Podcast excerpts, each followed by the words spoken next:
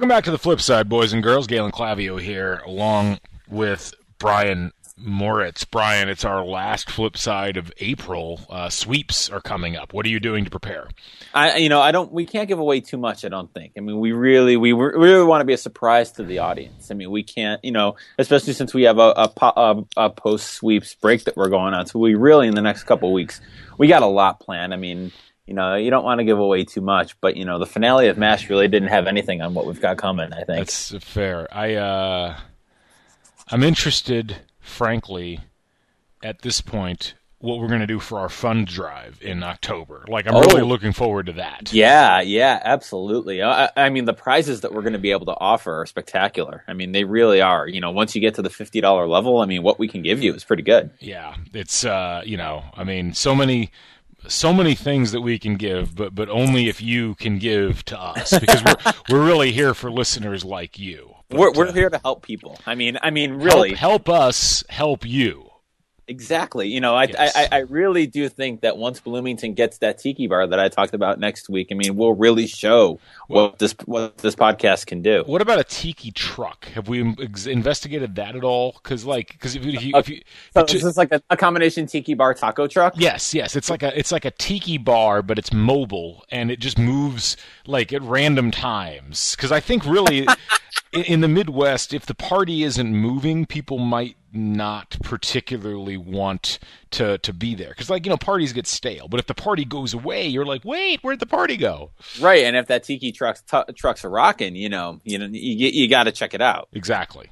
So. So, I like the right. idea. Anyway, I, so I did too. we we had things to talk about tonight. A lot of things going on. Obviously, I I am actually this is the the the acme of professionalism. I think at this point, I am podcasting with you while my beloved Blackhawks are struggling in Game Seven so far against Yeah. the Blues. Yeah, it's not. It, it- it's a rough start, but you know they've they've been closing games strong, so They you have. got you you've got that going for you. And I well, mean, I, I think maybe there's there might be a little rope a dope, unintentional or otherwise, going on here. Like let's let's let St. Louis punch themselves out, and then you know the last two periods we've. Right. I mean, they hell, hell they were down three one in Game Six, and they came back and scored uh, five straight goals. So it's it's it's possible. A- absolutely, it's possible. And you have the, uh, the you know probably the best player in the world, or one of the three best players in the world, skating for you. you anything can you can make anything happen. It's the truth. Uh, so I don't know. We'll see what happens. But uh, Yeah. Anyway, let's. So yeah, we've got a couple of leftover questions from last week's Facebook post, and if you're on, generally, you know, this won't do any good since we're not live. But oh, we have another question coming from uh, Ryan Voris.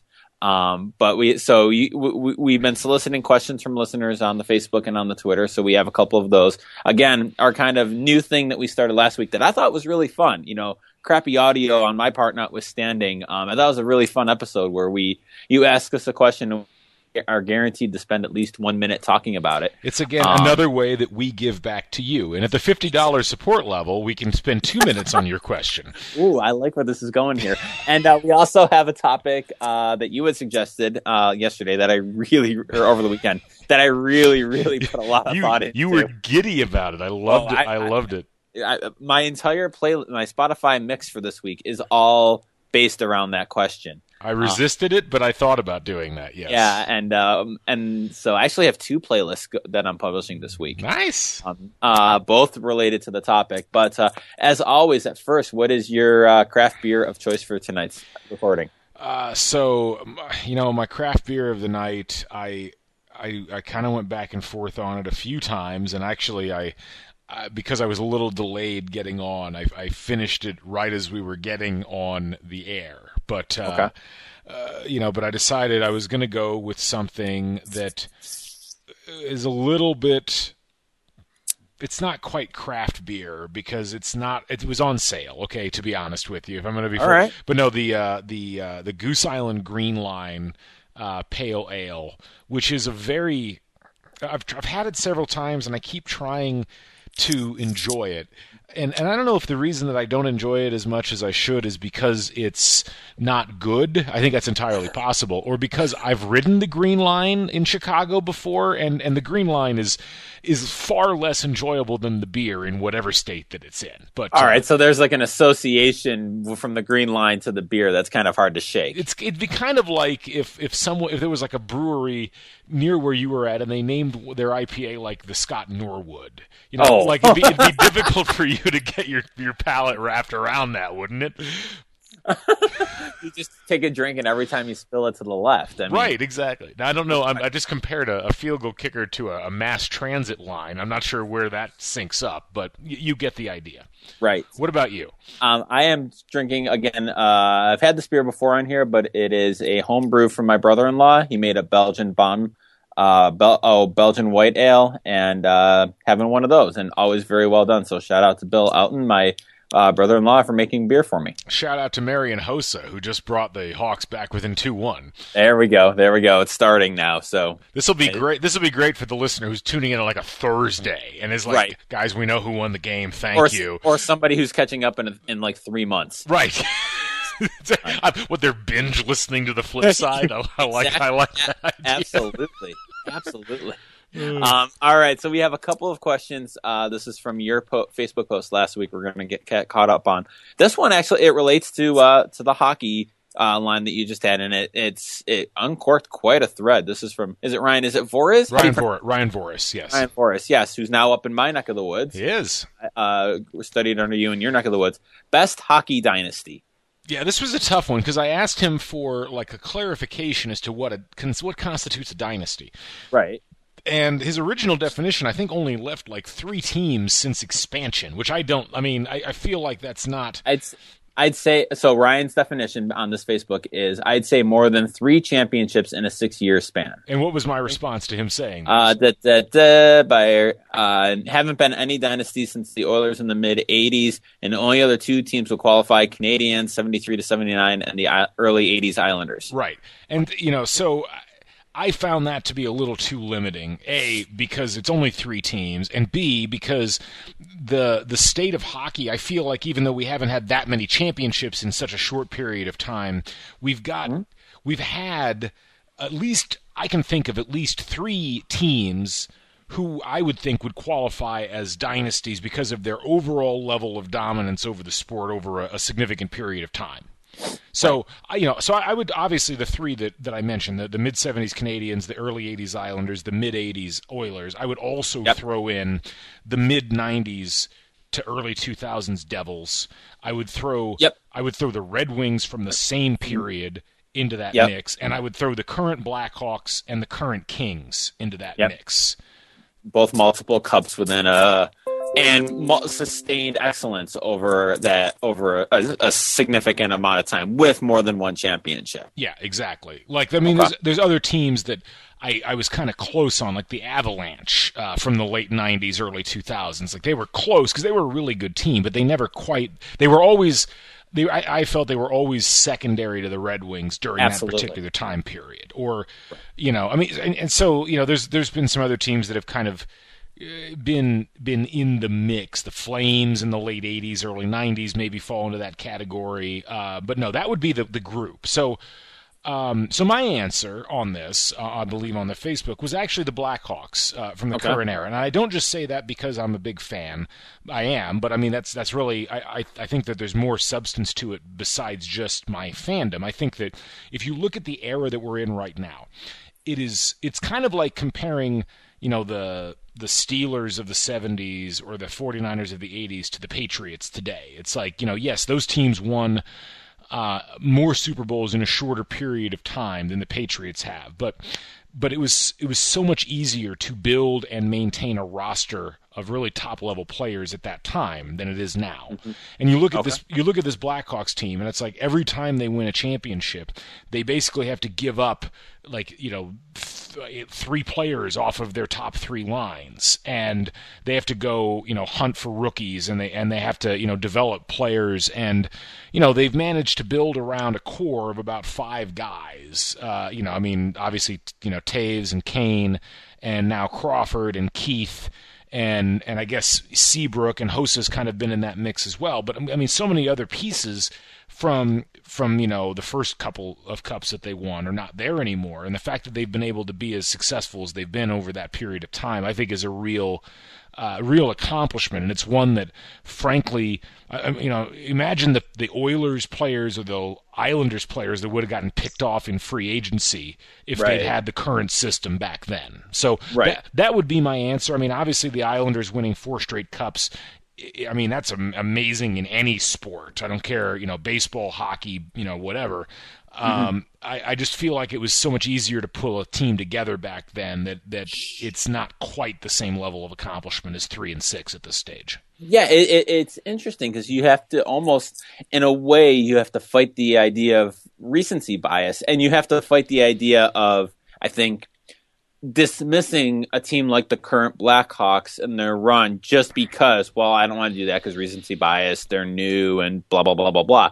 And I, and I think you, you make you make a compelling case for that. That you know, all thing you know, kind of all things being equal, and, and uh, kind of you know, looking at at, at the actual um, kind of state of the game in each era and what and the obstacles and, and the and the kind of landscape of the game, yeah, you make a compelling case on that. I mean, I'll go. I'll I'll, I'll just you know, for me, I would go old school on this. Um, I would probably go Canadiens.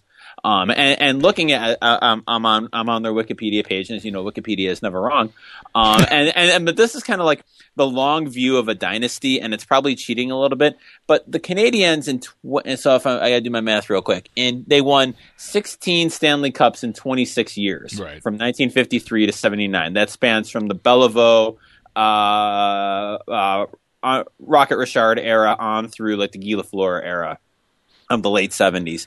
And that's probably cheating, but that's, you know, they're, they're, they're, in a way, they're just so definitive of what hockey, of, of like that, that kind of definitive hockey franchise, kind of like the, the, the Yankees of the same era in baseball, like the earlier Yankees, I guess it would be. But I mean, 16 and, you know, to win, to average a cup basically every other year for three decades is, you know, even with a, w- without expansion and with only six teams and with kind of like the, the, the control ownership had, you know, that's kind of kind of an unparalleled run. So I would kind of skew on that with no disrespect to any kind of the any more of the current ones, but that's just kind of a run that for me can't be To really. It's it's a fair answer. I mean, my in in my defense, I looked at it and said, you know what? I don't.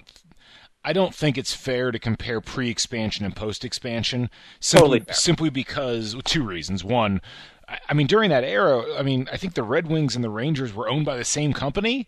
Yeah, I something mean, ridiculous. That's, yeah. that's not good for competitive balance. and and second of all, um, it, you know, we think of hockey as a niche sport now. Uh, you know, I mean, it was it was obviously not nearly as broadly uh, played back then. It certainly was in Canada, but even then, I mean, it, it wasn't. I don't think it had, it had quite. You hadn't gotten quite the systematic development of talent, and Montreal, you know, was able to tap into something really special. And I'm not taking anything away from them. I just think it was a total. It was like a. It was like a completely different game. It was like. Oh, right. It was like you know. It was like the NBA before the three point line, or before, Right.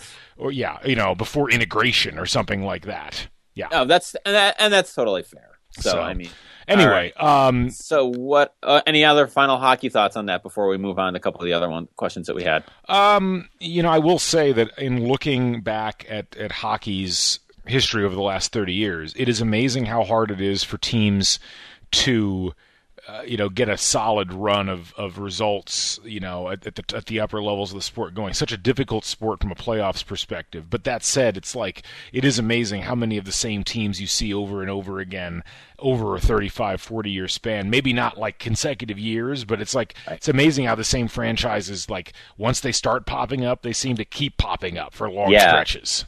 Yeah, that is amazing. So, all right. So the next question, we're going from sports to yogurt. Uh, my good friend Jared Paveni asks Chobani versus Fage. I think believe it's Fage, F A G E. Believe that's Fage, Fage. I don't know. Fage? I don't know. I'm not sure. I- Fage. Are you a yogurt guy? no. All right. So, um, Is my is do you, uh, let me ask my wife. Are you Yeah, are you a yogurt person? No, she doesn't like yogurt either. Sorry, right. we're not much help on this one. All right, so, so I, I will stand alone in, in fighting for Chobani. Um, we're a Chobani household. It's, it's a Greek yogurt. I've already been told that Jared already told me on this thread that I'm wrong, Okay. um, and I'm okay with that because in and we're a Chobani household, but in actuality, I'm a Wegmans house house brand guy, so um, I kind of go with that. But Chobani's an upstate New York company, so I'm a fan. I've never never actually had Fage, so you know I- that's where we are with that. I, I will say, uh, between the two, and, and again, this is as somebody who does not eat yogurt. I've heard of Chobani. I've not heard of the other one. So there you go. So, So, that, name- that that right there, just brand recognition, I think is Huge, that yes. wins the battle. It does. So, and this is a great this is a great topic from our very good friend Dr. Molly Yanity up at uh, Quinnipiac. Her her topic: Pulitzer Prize winning pieces. What That's- about them? I don't know. She literally just says Pulitzer Prize. I- this is one of those where like I see the topic and you know ha- having interviewed enough people and seen enough interviews, I always I don't know if you're like this too, but I start thinking. What way does she want me to go with this? What she am I? Am, you know, I'm pro Pulitzer. I think that they generally do recognize good work if they tend to be kind of situated on the coastal elite cities. Um, but I'm gonna look up the Pulitzers to see if there's anything I remember. But I'll let you take a whack this. Thanks. Um, I, no, I think, um, you know, I mean, I, I think that, I, I- you know, I don't even know where to begin. I mean, the, you know, the, the, the, the, the Pulitzer prizes are obviously a, you know, an important part of journalism, and I, you know, be, we, maybe we should do a whole show where we just talk about them. But I'd like to like sit down and actually, I need to go back and read a bunch of them again because I, I'm certainly a little bit behind on on the reading on some of them. But uh, yeah. it's uh it's I will say this. I know this will sound weird uh to to Molly or to you or to me because we're in this business. I don't think enough is made of the of the Pulitzer prizes. Okay. I I think that um and and maybe this is something of of you know the old school journalism mentality of not like over promoting your stuff or something like that, but I really feel like um, if this is truly the best in American journalism in a given year, I feel like a lot more should be made of it and in a lot bigger venues. Like I feel like there should be a whole section of like uh, you know the New York Times or or of, of major magazine where it's just dedicated to talking about not just what the stories were about but about the writers. I mean this is this is the top of your profession. Um, Right. and it made a lot of news among journalists. And because we're on the bubble of of uh, self congratulation among journalism that is Twitter, we saw a lot of it. But I don't know how much of that actually penetrated the broader marketplace, and that's really where it needs to go. Yeah, it's interesting because looking over the list, like the public service category went to the AP for investigation of labor abuse tied to the supply of seafood in American supermarkets and restaurants, and that uh, basically the use reporting on the use of slave labor in fishing. Um, great, you know, great work, you know, an important, you know, that like you were saying, important work that you feel like should be highlighted. And it's a weird little thing. You know, i think it, it's always been a weird thing among journalists that you you seek out awards. Like you do awards. You do stories. A lot some stories are done for awards or for award season. Like some movies come out on oscar season. You can kind of tell when uh, a, a piece of journalism is being uh, being put out kind of for award season. Um, but at the same time so you, you kind of crave these awards but you kind of you know uh, there's that weird idea in journalism where like you're not the, the reporter is not the story and so Right. it kind of fade away and there's like that weird humility. And you know it's weird because like just as an example off the top of my head like Sara Ganim uh, winning the pulitzer when she broke the jerry sandusky investigation and and all and, and the penn state stuff. You know wonderful thing wonderful story. What always cracked me up about that was when like the national outlets would say she was retur- re- reporting for the small town harrisburg paper.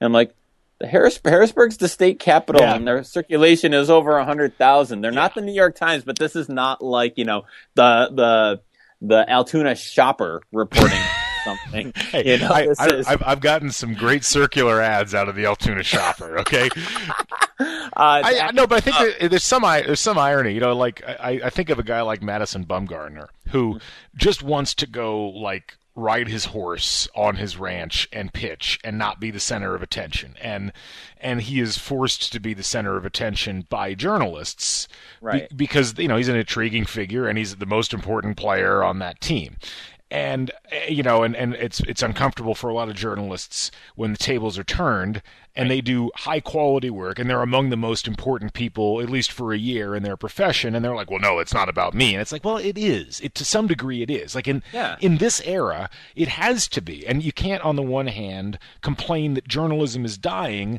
and on the other hand insist that it be a faceless monolith. Like Well, it, it yeah. there there has to be Uh, for lack of a better term, there has to be some star power, and that doesn't mean that the the reporter's more important than the story, but Right. but there is source credibility, and and like it or not, humans put more credibility in people that they know, not people that Right. they've never heard of.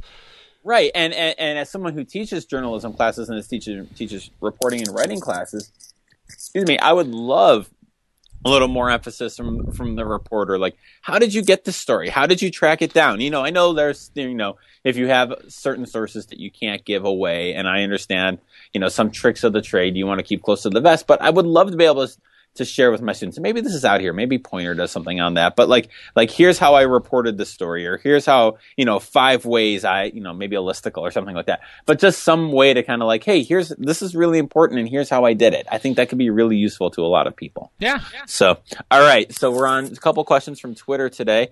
Uh, again, Ryan Voris, who's really who's aiming for uh, co-producer uh, credit on this on this episode. What sports cliche needs to be most needs to be retired? I'm going to let you start with this. You've been in a, you've been reporting in a locker room more recently than me, so I, I'll All let you start on this one. So there is oh well because there's an interesting way because we could do the the quote cliche, which is what athletes say, and kind of like the the narrative storyline cliche um, that that comes from reporters. Um, if I speaking off the top of my head, I would probably go with um, oh let's see. Uh we just got to take.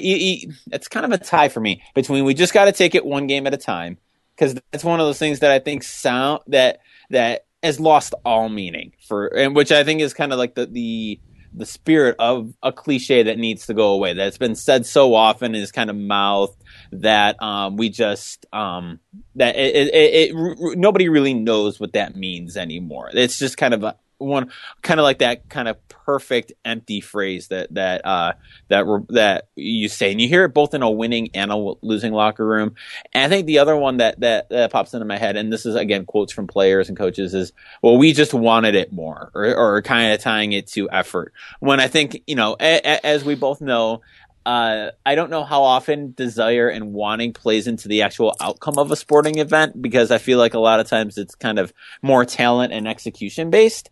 So, you know, I can want to beat Michael Jordan in one on one way more than he wants to beat me. And I guarantee you that my desire is going to have nothing to do with the outcome of that because he's still going to win.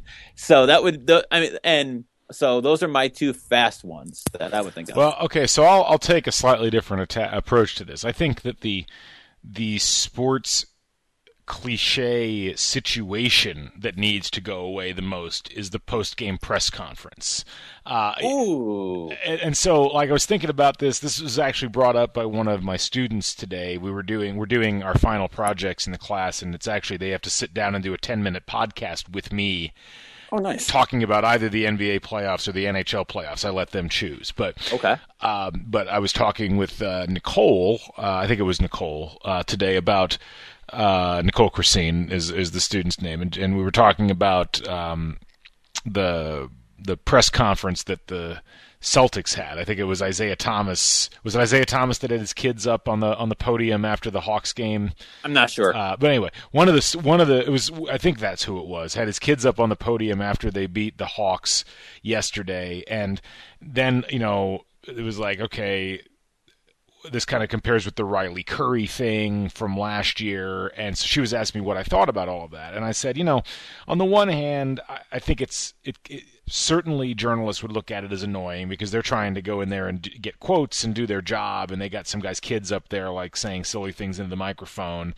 But on the other hand, I look at it and say, this is this is athletes holding the press conference in the sort of contempt that uh, organizations seem to have held it in now for a long time, and it's like it kind of lays bare the fact that not a whole lot really gets said in Right. that situation that's worthwhile. But it's like everybody Right. does it. Everybody goes in, gets the exact same quotes. It ends up coloring stories in, in much the same way, and it's like it, at some at some point you almost have to look at that and say we're not really getting much out of this situation. Like you might occasionally get a gotcha quote or a gotcha moment, um, and I guess maybe it's worth it for those situations. But but in terms of like day to day, like mundane games, it's um, it's not generating a whole lot that that couldn't be better generated. I think in other situations where there's press contact with players and coaches. I mean, I think you hit. I mean, Jesus, I wrote a dissertation. Literally, wrote a dissertation about this. Um, I, I, agree with you, and I didn't see this Isaiah Thomas thing, but I had written about the Steph Curry uh, thing last year, and you know, I, I have no patience for reporters whining about that. Yes, you have a job to do. Yes, you have quotes to do. Yes, you have a deadline to do. If you can't have fun and get a good little anecdote, quote, lead out of his daughter being up there, then you get out of show business. I mean, you know, stop taking yourself so seriously on it. I do agree with you kind of in theory that the press conference is pretty pointless. And to be fair, I don't know of many print reporters who love the press conference. It's very much a product, for, I believe, for television and for the broadcast media, much more so than of any use for for for the print media. Again, I'm, your mileage may vary on, on, experience. Um, the, the the the only corollary I would say is that if you if we're going to phase out the press conference, which we do because it's an institutionalized part of the whole thing, you have to then have players available to speak to the media in the locker room. The reason you have the press conference is that they're not, you know, Steph Curry's not in front of his locker talking to the media. It, they put him up there, and you know, yes, okay, and, and and so if you're not going to, if you want to have the conversation of should we be interviewing athletes after game at all, that's another conversation. But it, but I, I feel like if you want to get rid of the press conference, then you have to you have to have some some other press conf- press contact, like you said, that allows for you know potentially more meaningful in, in, in exchange for the reporters. It kind of lets them you know build at least a little bit of a face to face relationship with the athletes, so that they're not you know I I, I feel like in a way that the, that one, those kind of one on one and small group scrums would eliminate the whole kind of gotcha questions and eliminate a lot of the like you know, I think of Gregg Doyel, you know, putting on a show at a press conference because, um, you know, the, a that's part of his shtick, but b now he's, you know, he makes that show part of the column, and he's not the only one who does it. He, that's just the name that popped into my head, but I don't know. I feel like that if you eliminate that, if we're gonna that if you want to phase out the press conference correctly, then you still have then you have to make up for it somehow, or else we're really re- rethinking kind of the whole sports journalism paradigm, which is not a bad thing, but Right. then you have to recognize that that's a total. I agree. thing. I'm not saying I, I- think there you know it needs if you're going to do that it would have to be replaced with something else uh, that would provide that sort of access. I just I just question the utility of it. And, and look, is there limited utility to it? Yes, in those situations where you do have things that uh, you know big games or whatever, I see it. But I, you know in an like an 82 game NBA season, Oh God, uh, yeah, 80 of those press conferences are probably worthless. right. Uh, you although, know, uh, although, although, for some of it, like it's weird because it looks like a press conference, but I've been in enough where it's basically just the scrum, like it'd be the normal scrum. They just put seats down in a podium so that it, you know, it's just a little almost more comfortable for everyone, and I can appreciate that. You know, so you're not we can't have that. We can't. We, we, we can't have more comfort. can't have comfort. We can't have wrong. comfort. No. So okay, Um, so, so uh, as far as like an individual sports Yes. cliche, because I know that that's what Ryan was probably getting at. Um, gosh, I, I, I think it's it's probably something. uh, Um, gosh, that's a that's a tough one because there are so many. Like I, I, to the point that I don't even know if you could kill enough cliches for anybody to notice that one had died. Because I feel like another one would just grow to take its spot. I mean, I obviously, you know, I, I think my biggest one is, you know, X is a great team. Like that. Oh, like, yes, Like that. yes. That that constant. You know, that's a great team we're playing, or like that's you know, that, it's it's come on, like really. Mm-hmm. Um, I, I again, I guess I understand. I, I a lot of times I think that you uh, know, much of this stems from this philosophy of coaching psychology and not giving your opponents like bulletin board material. And yet, when I think about it, I'm like, do we really know? Has anybody done a scientific study where we really found out if that led to a team playing better or not? Like, Yeah. like I, I don't really.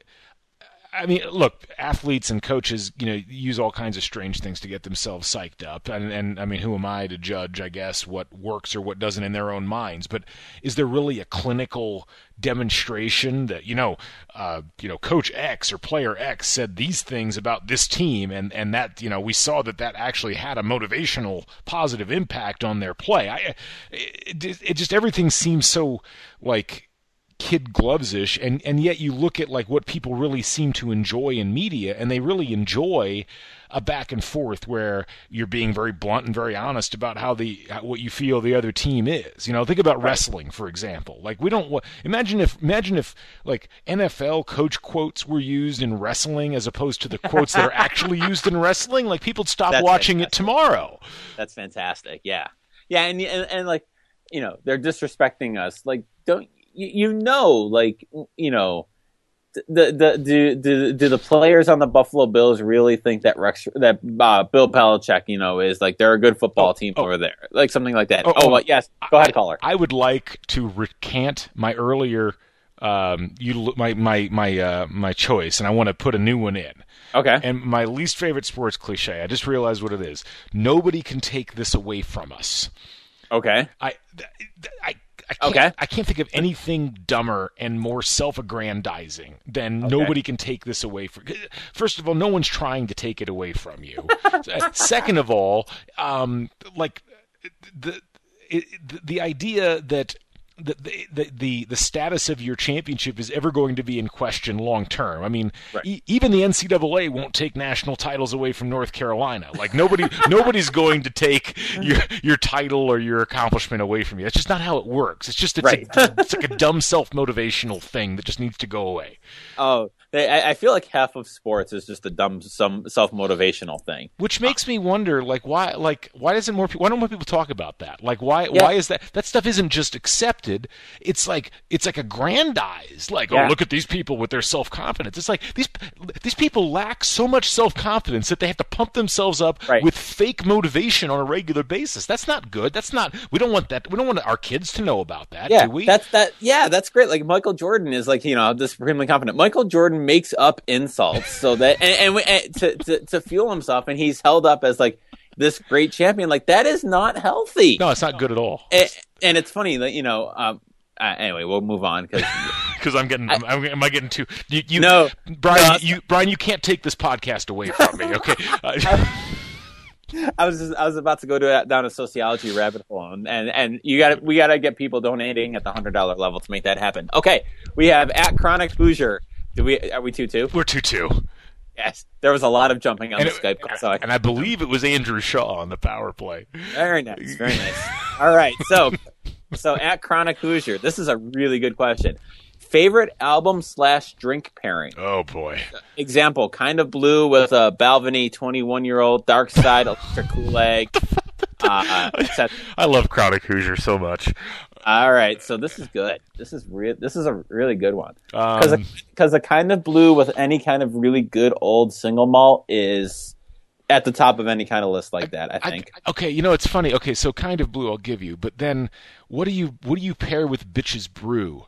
Mm. Because like that's my that's by far my favorite Miles Davis album, and it is not an album that you like sip on an old Scotch with. No, no. like that's more of like um man i don't even know. Like it's like is is is there some absinthe available? You know i mean so, something like that. Um okay so part of this issue is and I, i'm curious what you think about this. It's like the the the idea of what's the what's the most recently recorded album that you really think of and listen to and, and embrace as an album, like a full suite of songs. Huh. Because I feel like that's gone away to some degree. Like there there have been a few, right. but uh, you know, but but I feel like the album is an event. Like I, when in in preparation for our '90s question, I was going through and trying to think what were the iconic albums of Right. the '90s, the ones that I would really like. Like I love "Exile on Main Street" by the Rolling Stones. You know, came out in 1972. You know, Dark Sure. Dark Side's a great album. Uh, you know, the the you know, um, this, uh, gosh, Abbey Road's a great album. I mean, there's there's lots Right. of great albums from the '60s and '70s. There's a couple from the '80s, but it's like that, that that were really designed as album Right. albums. Like you got that Abbey Road medley, the second side of the album, which Right. is all basically one track. Right. So you know, so I was trying to think like what what was the last really like like dynamite like knock your socks off like you know like f- first song to last song album that you consistently would sit down and listen to in the same style of those. Huh, that is tough because I'm such a shuffle guy right now. I'm going. I'm even going. I, I- I'm on my Spotify and on my iTunes looking at at just some recent stuff, and I don't know if there's anything. Um, and, and, and anything. I don't know if I listen to music like that anymore. To be honest, when I think of albums, Right. So I, I mean, I can think of like, like, like. So to answer Chronic Hoosier's question, I think you know I like the kind of blue with a good single malt. I think that kind of classic outlaw country with some You gotta, you gotta be more specific than that. You gotta give it Okay. a, a specific All right. album. All right, let's. Okay, okay. So let's go. Uh, let's go. Red Willie Nelson, Redheaded Step. No, I got to make sure I get the right Willie album here. So think on this one. So, um, I love this. so I had because there are like three different w- Willie albums I could go with. I want to make sure I get the right one. Um, let's see. Uh, you're just gonna leave me hanging here while I while while I Google stuff. I think this is dynamite radio. this this is what this is what the people tune in for. That's right. um, all right, so I'm gonna go with uh, I'm gonna go with, with with what beer, what what kind of beer we're gonna go with. Um, I'm gonna go with this is gonna sound. it's gonna be a beer. Okay, It's folks. gonna be a beer. So it's gonna be beer. like a it's gonna be like a mid-level lager. So maybe like a Hmm. Heineken or something like that. You know, just an easy drinking summer right. summer beer, and we're gonna go Stardust by Willie Nelson Okay. because it's just a good late late you know late week summer evening you know campfire optional but just you know that that classic country sing along with after a couple beers like that's kind of a perfect mix mix for me Yeah, I think that's that's that seems like a logical a logical pairing. I've been I've been pondering this since I saw that question pop up. I'm I'm struggling with it a little bit. I, I will say, um, you know, I think that there's a there, there's there's a there's a connection that I would make. Um, I'm trying to think of the album that would pair pair best with like the really good album that would pair best with this. Oh, I, I will say this: part of the problem, like a lot of my favorite albums over the course of the last 15 to 20 years or so, and even like the ones from the early 90s. Like I was thinking, okay, like I really I. I, lo- I really like 10 by Pearl Jam, which is another story, like how that fits in their overall canon and all that. I get that, but I really have always Sure. enjoyed that album.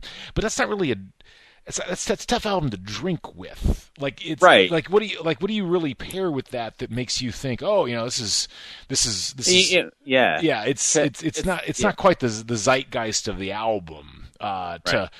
to it's it's it's it's aggressive and it's moody and and it's you know it's earnest and it's over almost overly earnest and i and i'm not sure that there's a lot of uh, frankly a lot of alcohol that fits all of those moods like even i mean maybe like a gin and tonic or something Maybe, like that yeah, but that's even too light for what you're going with. Like gin and tonic, I imagine Like like, what- a Smash Mouth type.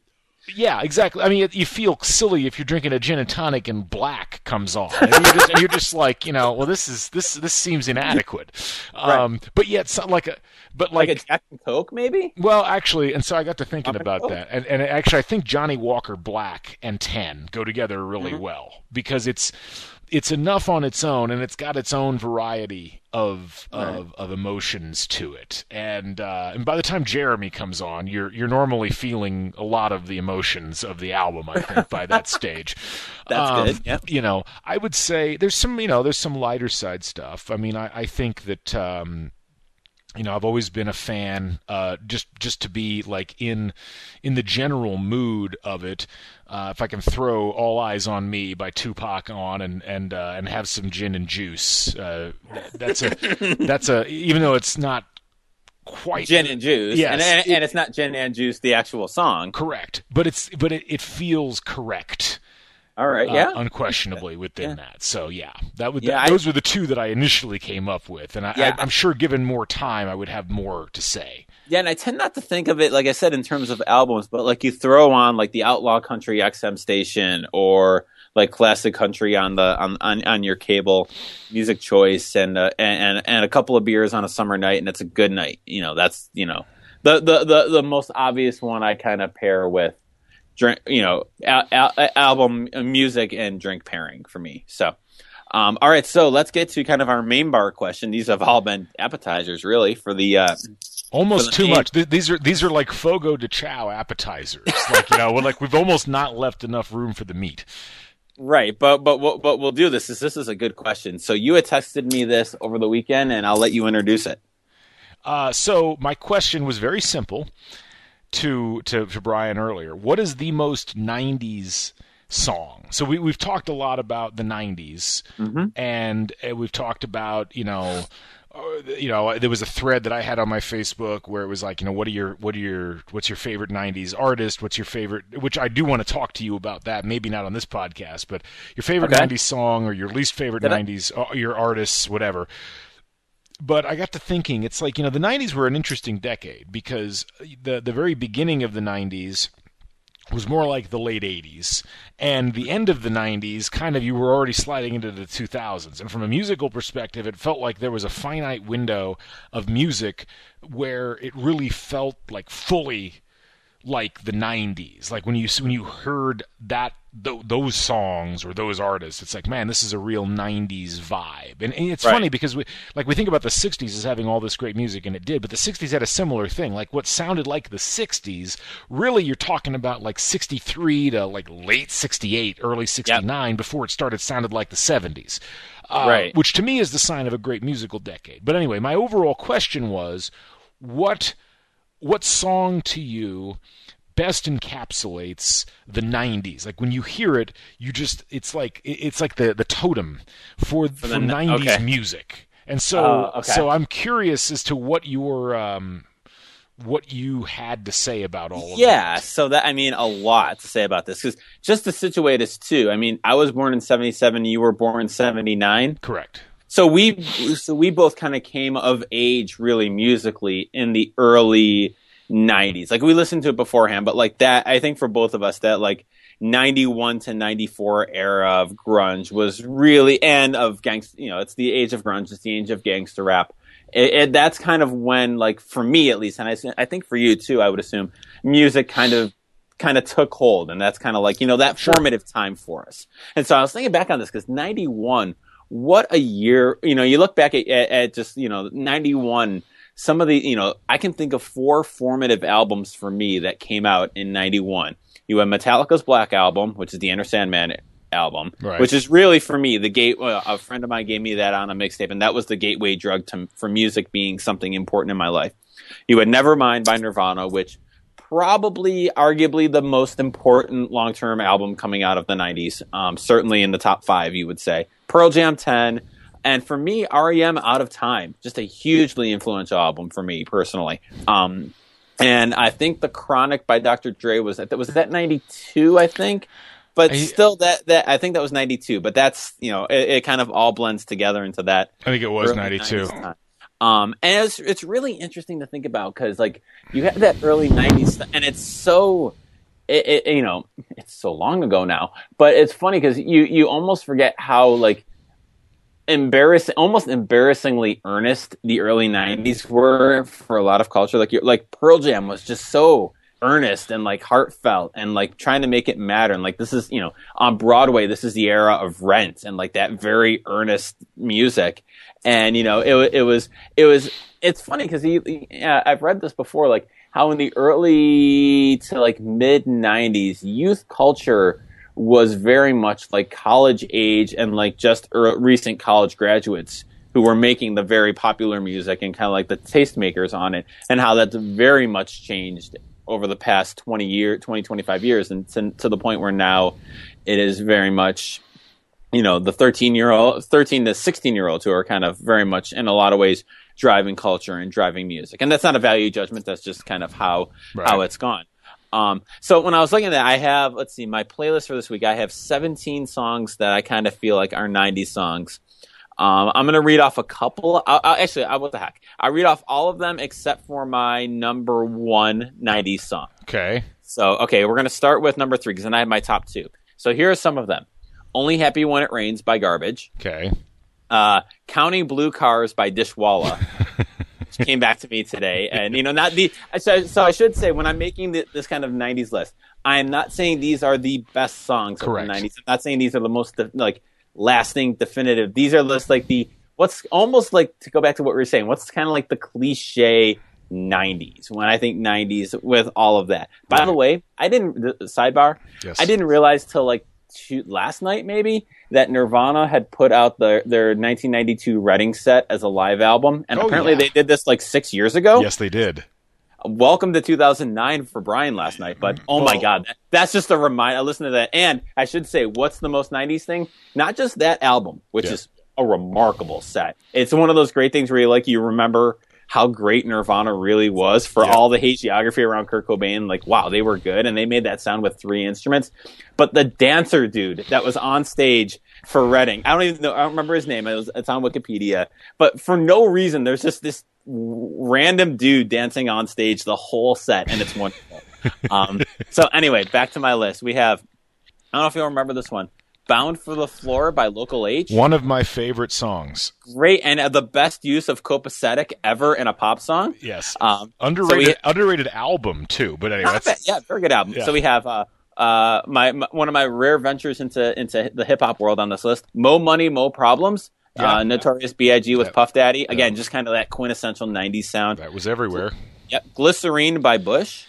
Yeah. Um, I don't. I don't. I That don't whole album is kind of like kind of classic '90s grungy or angsty guitar rock. it's one of the bands I've never really liked from the '90s. Oddly enough, like and, and all the elements are there, but Bush has never really done it for me. But anyway, Well, go, yeah, go- but, yeah, yeah. So we have so we have All Star by Smash Mouth, and really any of those Smash Mouth songs, you know, uh, Walking on the Sun, Yeah. um, uh, uh, Can't Get Enough of You, Baby. Like I said, we were watching Can't Hardly Wait last night. and, you know, that was really um, preparation for this show.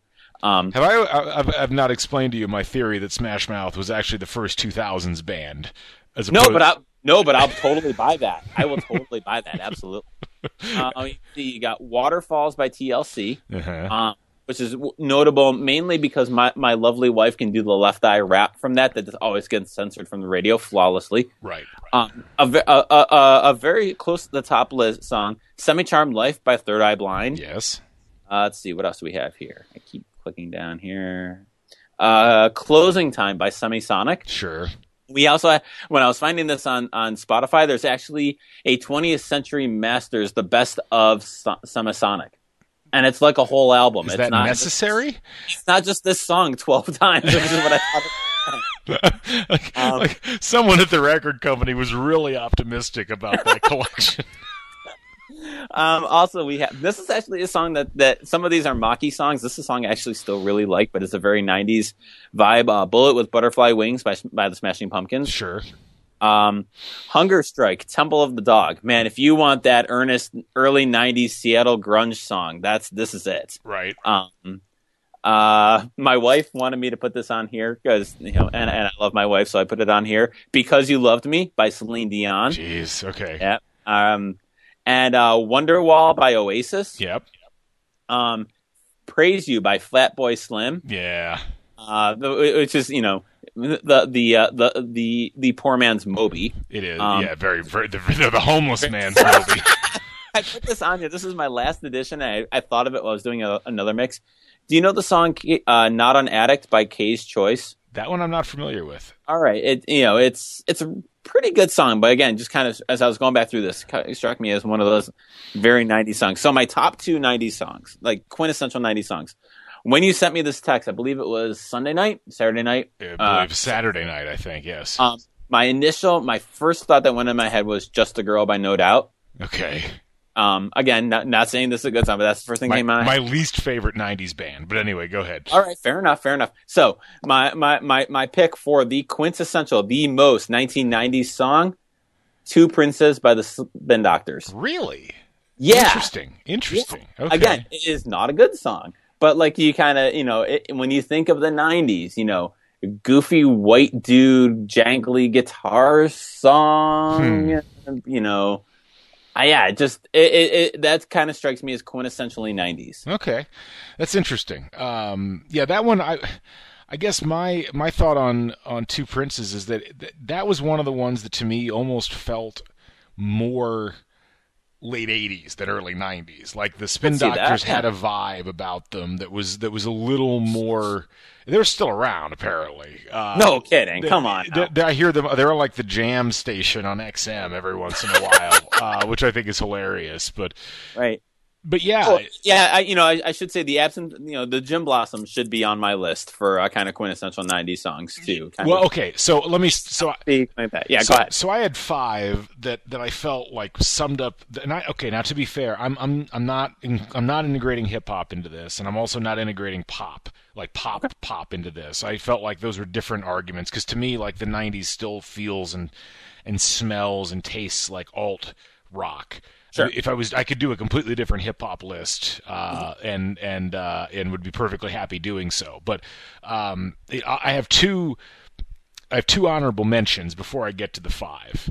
So okay. so one is "Come as You Are" by Nirvana, which was Absolutely. which yeah. was the thing about Nirvana, as as as as critical as Nirvana was to the evolution of music, the acceptance of of alt rock, uh, you know, that becoming kind of the new youth mainstream, Nirvana was always a little too um, depressed to really be like truly mass appeal. Like, I mean, I, I think that they're they were mass appeal. Smells like Teen Spirit was crazy, but it was more like it was like a moment rather than than you know a a worldwide embrace by like all of the people that would need that would eventually embrace 90s alt rock in in its most poppy and and accessible forms like i guess what i'm trying to say is like it had a lot of rough edges which i love and i think it's what a Yeah. lot of people love about it but it's kind of like saying that you know like the kinks were like the the best or most representative 60s group it's like they were Yeah. they were amazing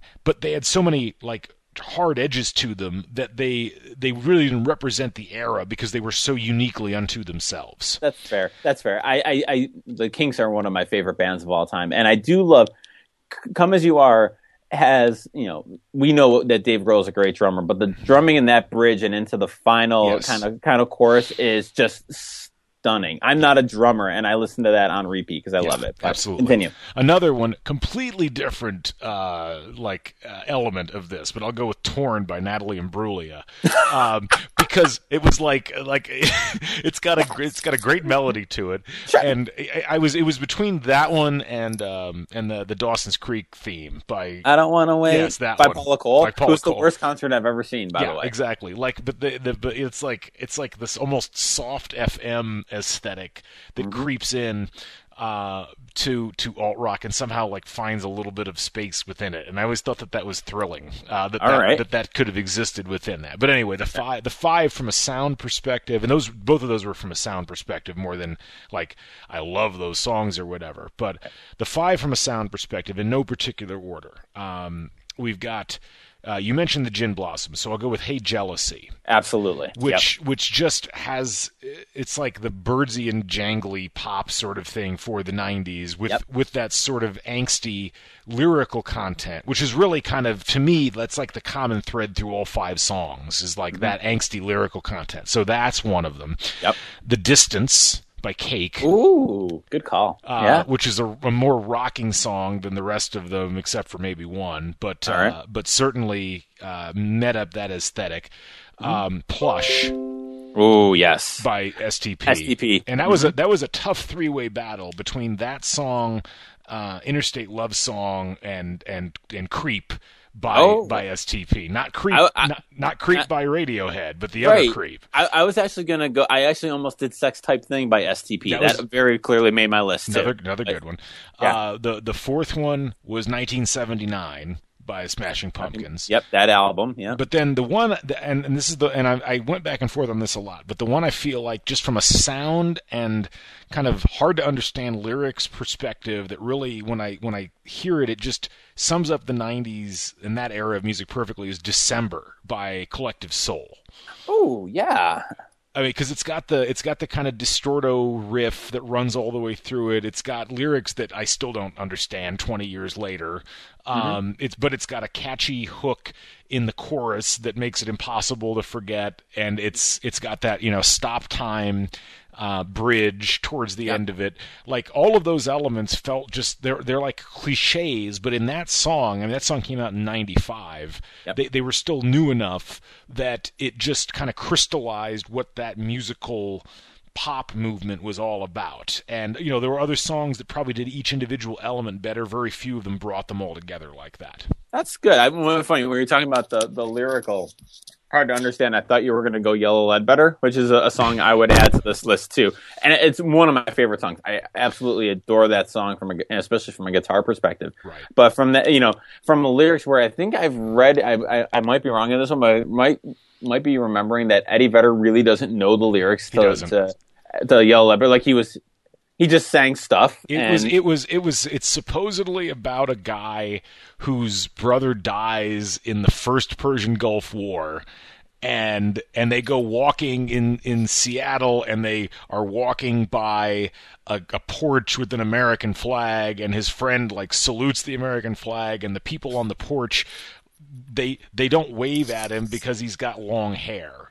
Uh, I I think that's the plot of the song. That's what I've deduced over the course of 25 years. And feel free to correct me if I'm wrong, listeners. That, that's a gr- that's a great song. It, just to me, it feels like it was recorded in 1968. no, Uh, absolutely, you yeah. know, and and I do admire that. But it, it's yeah, it's it's it's it's an interesting. It's an interesting little piece of, of the, the Pearl Jam puzzle that, that Yeah. deserves attention, and I don't you know perhaps doesn't get as much attention as it does deserve. Yeah. So we have as our definitive 90 songs, I guess, uh, December by Collective Soul and Two Princes by, uh, uh, by, uh, I don't even remember who did that band. The Spin did- Doctors. The Spin Doctors, yes. Um, so definitive, I don't remember the band's name. Uh, I think we may have to put put a poll out into the field to see uh, to see which of these our, our listeners view as more definitive 90s. So I will. Uh, one of us can post that to to Twitter, and we'll share it out there as uh, And as if- the most definitive 90s song. And if you want to write in another one of your a choice of your of your own, feel free. We'd love to hear what you guys have to say It's tough. about about this. Yeah. it's tough because it's like you know um, so i was asked on a different thing to list my top five favorite 90s songs Oh God. which was different than this obviously Oh, Uh, I, I I don't have enough time to think of. That's gonna that that, So- that requires a lot well, of work. I- I'll give you my top five, and you can give me your top five at the beginning of the next podcast. Okay. All right. And I actually, I'm still not sold that this is actually my top five, but this is what I wrote to my friend uh, on his Facebook page about a week and a half ago. So I, uh, my number, uh, ironically, none of, uh, uh, only one of the songs is one that we've mentioned so far. Okay. Um, so my number five was "In the Meantime" by Space Yes. Hog. Great song. Number four was "Juicy" by Notorious B.I.G. Yep. Uh, number three was Bound for the Floor by Local H. I, I've always loved that song. Number two was April 29th, 1992 by Sublime. I don't know that one. Oh, Okay. you should go listen to that. I'll- one. I'll go It's check that out. The, the, out. the- one of my favorite atmospheres in a song ever. It's it's really remarkable. And my and my Okay. my favorite '90s song. And I always I always get funny looks when I when I mention this one, but to me it like it's almost not a '90s song in its attitude, but sound wise it captures everything almost as perfectly as December. And it's "You Get What You Give" by the New Radicals. Yes. Uh, I've often argued that's the last '90s song uh, because it Okay. came it came out very close to the end of the '90s. Yeah, it was 99, I think. It was- Maybe 98 when it, it was came it was '99. Okay. know? but it's like that's where you get the, there's some difficult dividing lines. It's like the thong song technically came out in 1999. So like, Right. wh- where are the dividing lines really? Yeah. and yeah, and uh huh, all right, so I will think about I will come up with my top 5 that's that's going to take a lot of Don't That's uh, tough. don't don't uh, yeah don't don't let your brain go too far into that. You may not come back. Yeah, that that that this is like the musical equivalent of like going on baseballreference.com and getting a couple a couple levels down and then you don't know and then and then 3 days later you come up for air. Think of it as Um, your own private Sporcle. Oh, nice. I haven't been on Sporcle in a long Um, I'm going to get no grading done between now between th- this list and Sporcle. So Sorry. Yeah, yeah.